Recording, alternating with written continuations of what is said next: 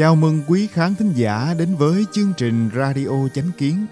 Kính mời quý vị cùng chúng tôi ôn cổ Minh Kim, khám phá bí ẩn của vũ trụ, sinh mệnh và thân thể người. Cùng ôn lại những câu chuyện văn hóa truyền thống đề cao đạo đức, nhưng tâm hướng thiện –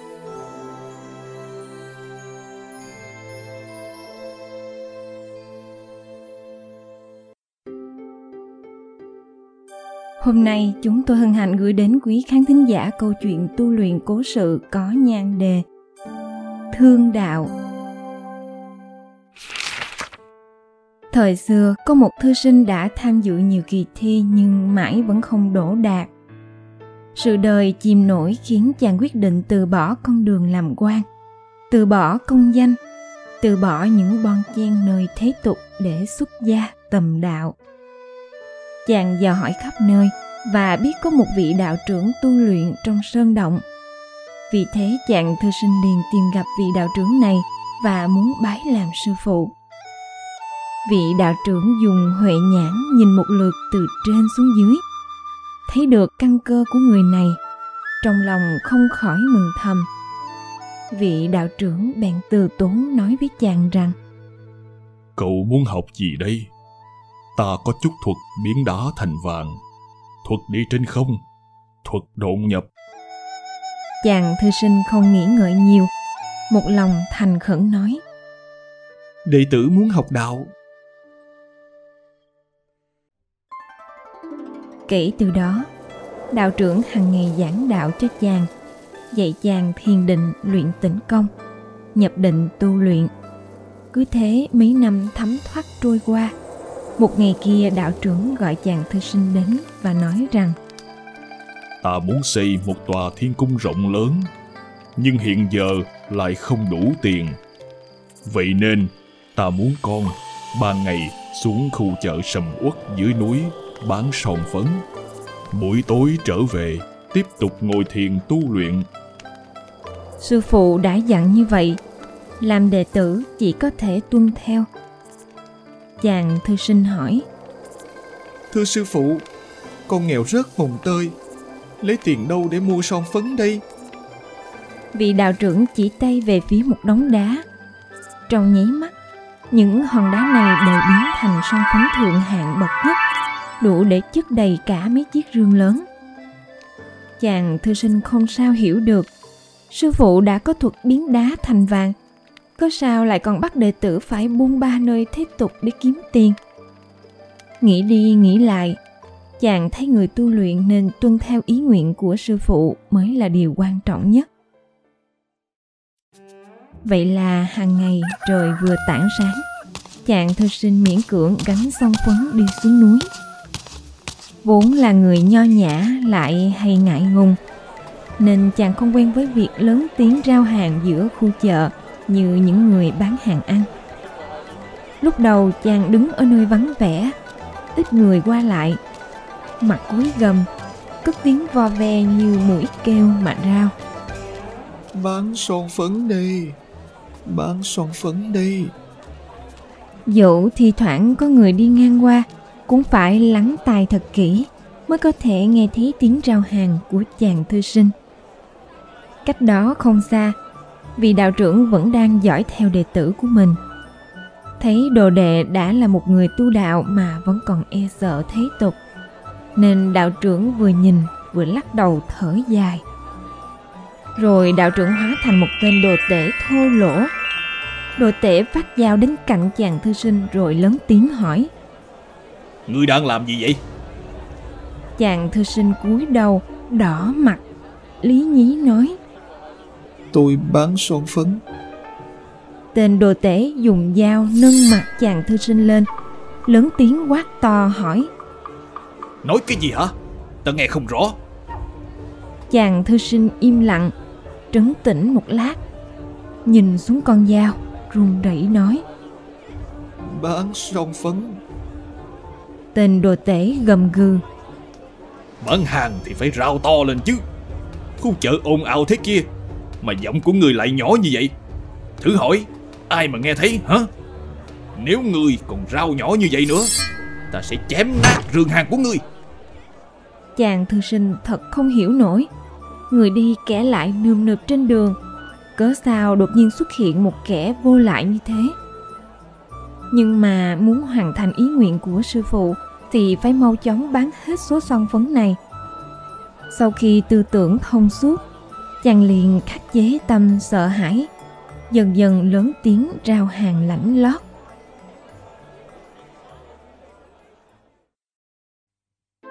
Bán hàng nơi thế tục, nên những điều mắt thấy tai nghe đều là chuyện nơi nhân tình thế thái. Nào là tiếng người mắng nhiếc, tiếng đánh nhau, những lời tán tỉnh ve vãn, rồi tiếng trẻ con kêu khóc, đến những tên lưu manh chọc phá không lúc nào được yên. Những sự tình ấy khiến chàng thư sinh cảm thấy chán nản bội phần. Mỗi tối tọa thiền, tâm trạng chàng rối bời nên không thể nhập định. Chàng cũng không tiện hỏi sư phụ, nên đành tự mình suy ngẫm, tự mình ngộ.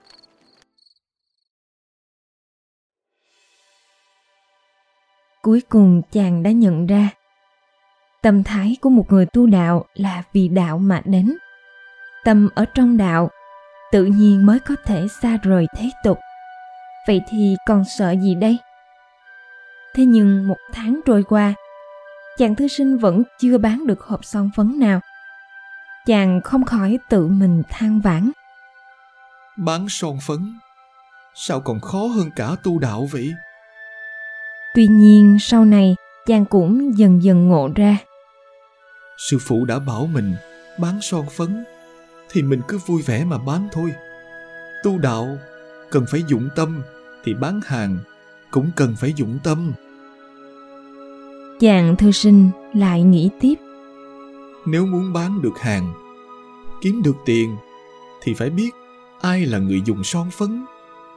Người dùng son phấn là những nữ nhân nơi khuê phòng các kỹ nữ chốn lầu xanh các phi tần ở cung đình và ái thiếp của những vị phú hộ.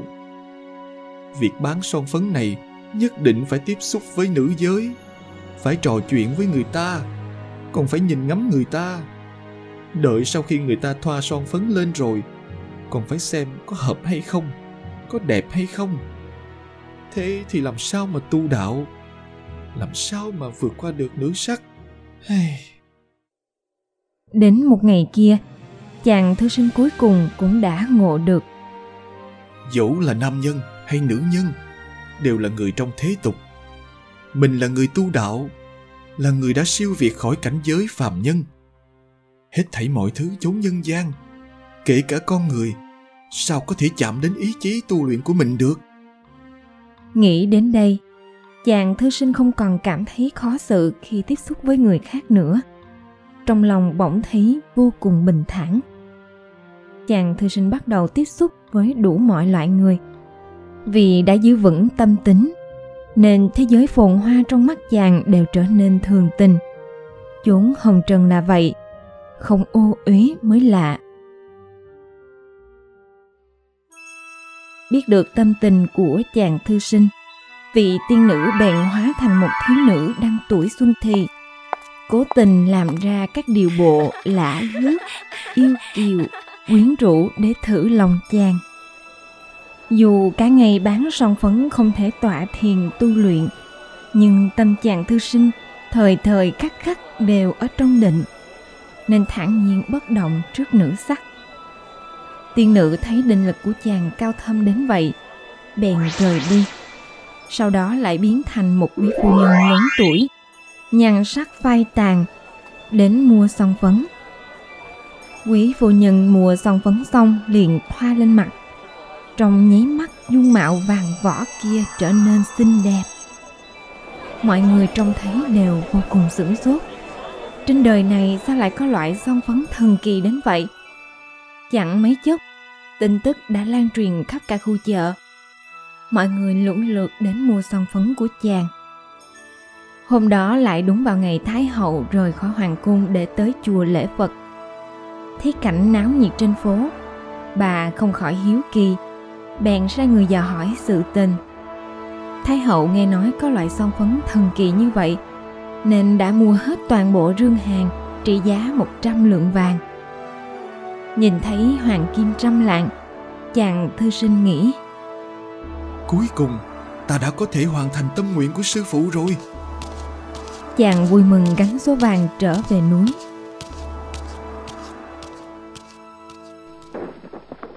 Trên đường về nhà, chàng thư sinh bắt gặp một đám thảo khấu cưỡi ngựa đang định làm nhục một nhóm thiếu nữ đang đi hái hoa.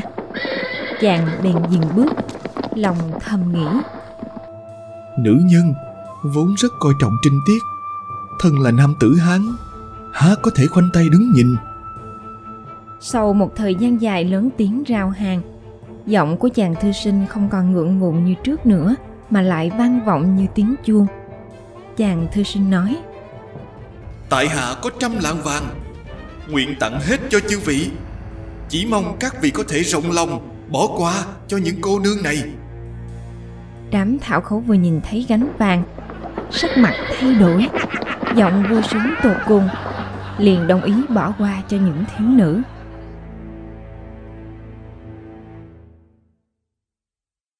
đúng là thế sự vô thường. Mới đây còn giữ trong tay trăm lạng vàng để hoàn thành tâm nguyện xây dựng thiên cung của sư phụ. Vậy mà, trong nháy mắt, đã không còn gì nữa. Chàng thư sinh không khỏi có phần chán nản trở về núi, thưa với sư phụ đầu đuôi sự tình. Kỳ thực, đạo trưởng vẫn không ngừng dõi theo đệ tử, trông coi việc tu luyện của đệ tử hóa thành những người khác nhau, săn sóc chàng, bảo hộ chàng. Hễ có điều gì không đúng, liền lập tức điểm hóa cho chàng. Sau khi nghe đệ tử của mình thuật lại câu chuyện, vị đạo trưởng liền chỉ tay lên trời. Chàng thư sinh liền nhìn theo tay của sư phụ và trông thấy một cung điện nguyên nga tráng lệ trên đó. Đạo trưởng nói con đã giúp ta xây xong thiên cung rồi. Chính là trong khi bán son phấn con đã giữ vững tâm tính không bị lay động bởi thế tục. Vì vậy con đã có được một cung điện nơi thiên giới. Chàng thư sinh thốt lên một tiếng. Thì ra là vậy.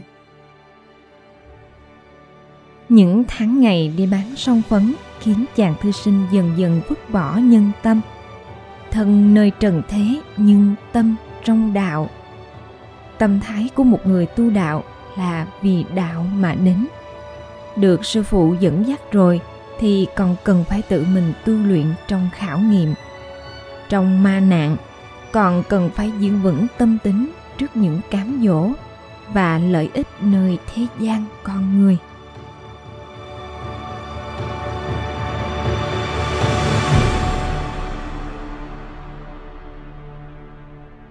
Cảm ơn quý vị đã lắng nghe, quan tâm và đăng ký kênh Radio Chánh Kiến. Chào tạm biệt và hẹn gặp lại quý khán thính giả trong chương trình lần sau. Kính chúc mọi điều bình an và tốt lành đến quý vị và người thân.